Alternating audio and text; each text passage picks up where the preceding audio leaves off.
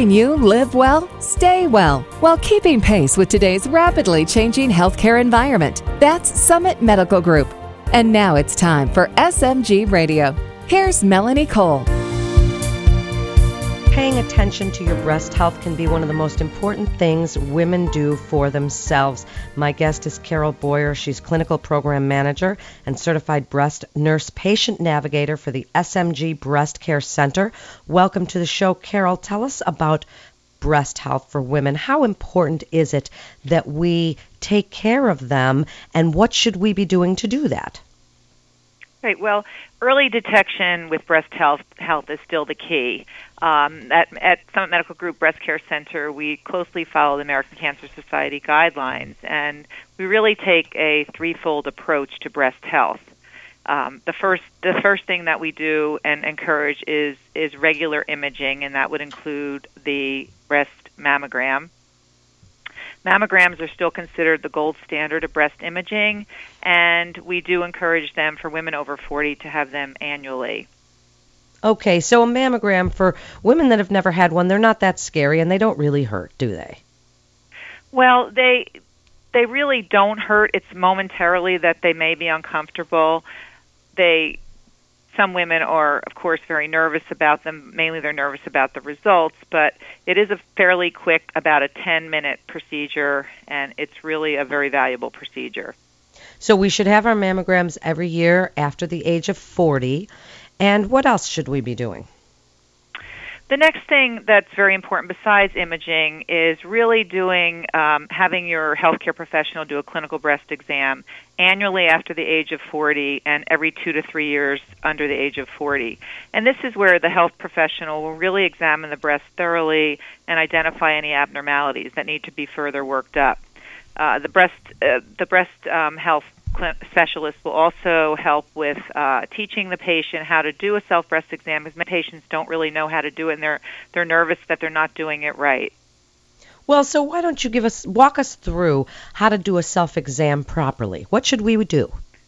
Well, the important thing about self exam, the first thing about self exam that's really important is really examining your breast in the mirror, um, looking for any changes, any lumps, any swelling, um, any skin irritation or there may be a dimple uh, in the breast, and that can be of some concern.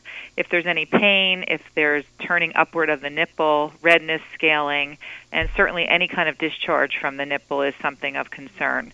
And just knowing what's normal for you, so if you get to the habit of examining your breast once a month, if there is a change from month to month, you'll know what's normal for you, and you will seek help when you should seek help when there is some type of a change. Now, should we be giving ourselves that self exam? We're looking in the mirror should we be feeling for lumps? Would we even feel one, Carol? And that's something I've always been confused about. Would I feel anything? Well, it's it's if you examine your breasts regularly, what you'll what you'll learn is how your your own. When we teach breast exam, we teach someone to recognize what their own breast feels like. So dense breasts, for instance, they can feel lumpy and bumpy, and um, they feel like it may be something. But if that is normal for you and that's always been there, it's usually not a problem. However, if you're used to examining your breasts once a month and suddenly you feel a new bump or you see a new change, that's when we ask you to seek um, seek advice of a healthcare professional.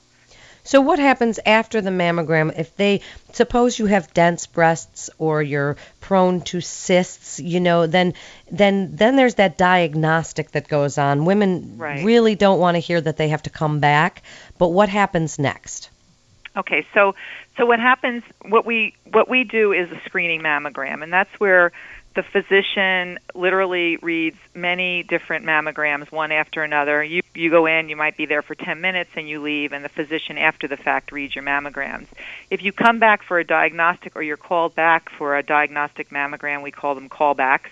Um, we really tell patients it's really no no time to panic. Up to 20%, it varies with different centers, but up to 20% of, of screening mammograms lead to a callback for one reason or another. It's not necessarily a bad thing, but it is a time that does create a lot of anxiety. So why are you called back? What what reasons are you called back for? Sometimes the radiologist wants to really take a look a closer look at the at the at an area and they want the patient to be there and they actually may do the scanning themselves to take a look. sometimes, if we have very dense breast tissue, it's hard in the screening film to look at uh, things more thoroughly. Um, we like to magnify the area and, and take a closer look at that dense breast tissue to see if we see anything. Sometimes there's overlapping tissue, and coming back for a diagnostic, a second exam, um, may smooth out an overlapping tissue, and it's fine, and you're sent on your way. Another area that patients are often called back for is for calcifications, and these are tiny, tiny little, they look almost like grains of sand on the breast, but they can be a sign of very early breast cancer. Um, another reason would be asymmetry. So the right breast doesn't match the left breast. What we're seeing, if there's an asymmetry, it means that there could be a problem with one of the breasts, um, and certainly we want to look at that further. Okay, now, you know, nobody ever wants that callback, and, you know, women do, as you say, panic. What words of advice? You just gave so many other reasons that are not breast cancer that women would be called back. And so, what words of advice would you give women that are really panicky if they ever get that? I mean, if you're somebody with dense breasts, you get used to that callback, you right. know, because maybe the picture isn't clear or they didn't squish you enough or something. But for women out there that panic, whenever they go to get a mammogram, what words of advice would you offer them? Right. Well, the the best advice I have is to to call and actually find out the reason for the callback. Uh, some women are afraid to do that. They don't. They think they're going to hear bad news. But often they'll call back to their GYN or they'll call back to their primary care doctor, and it's a very simple explanation. It takes a healthcare professional uh, several minutes to just review the report and give them the rationale for the callback. And sometimes that gives women peace of mind.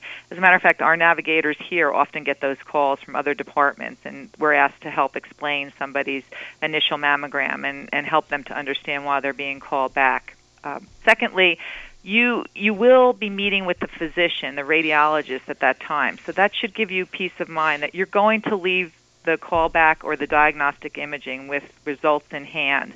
And then you can take it from there. Now, here at Summit Medical Group, you will meet with a breast nurse navigator who will guide you every step of the way from that point on. So you, you walk out of our office with a plan. You know what you're doing next. You know what it, this all means. You understand what they saw and what needs to happen uh, to resolve the issue.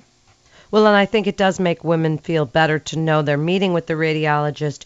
You know, nurse navigators and, and breast specialists are there, and you leave with results in hand. That, you know, it's the waiting. Carol, that really makes people so anxious sometimes. Now, why don't you speak about general breast health for women? What would you like us to know about keeping healthy breasts? Is there anything we can do to sort of prevent problems from beginning?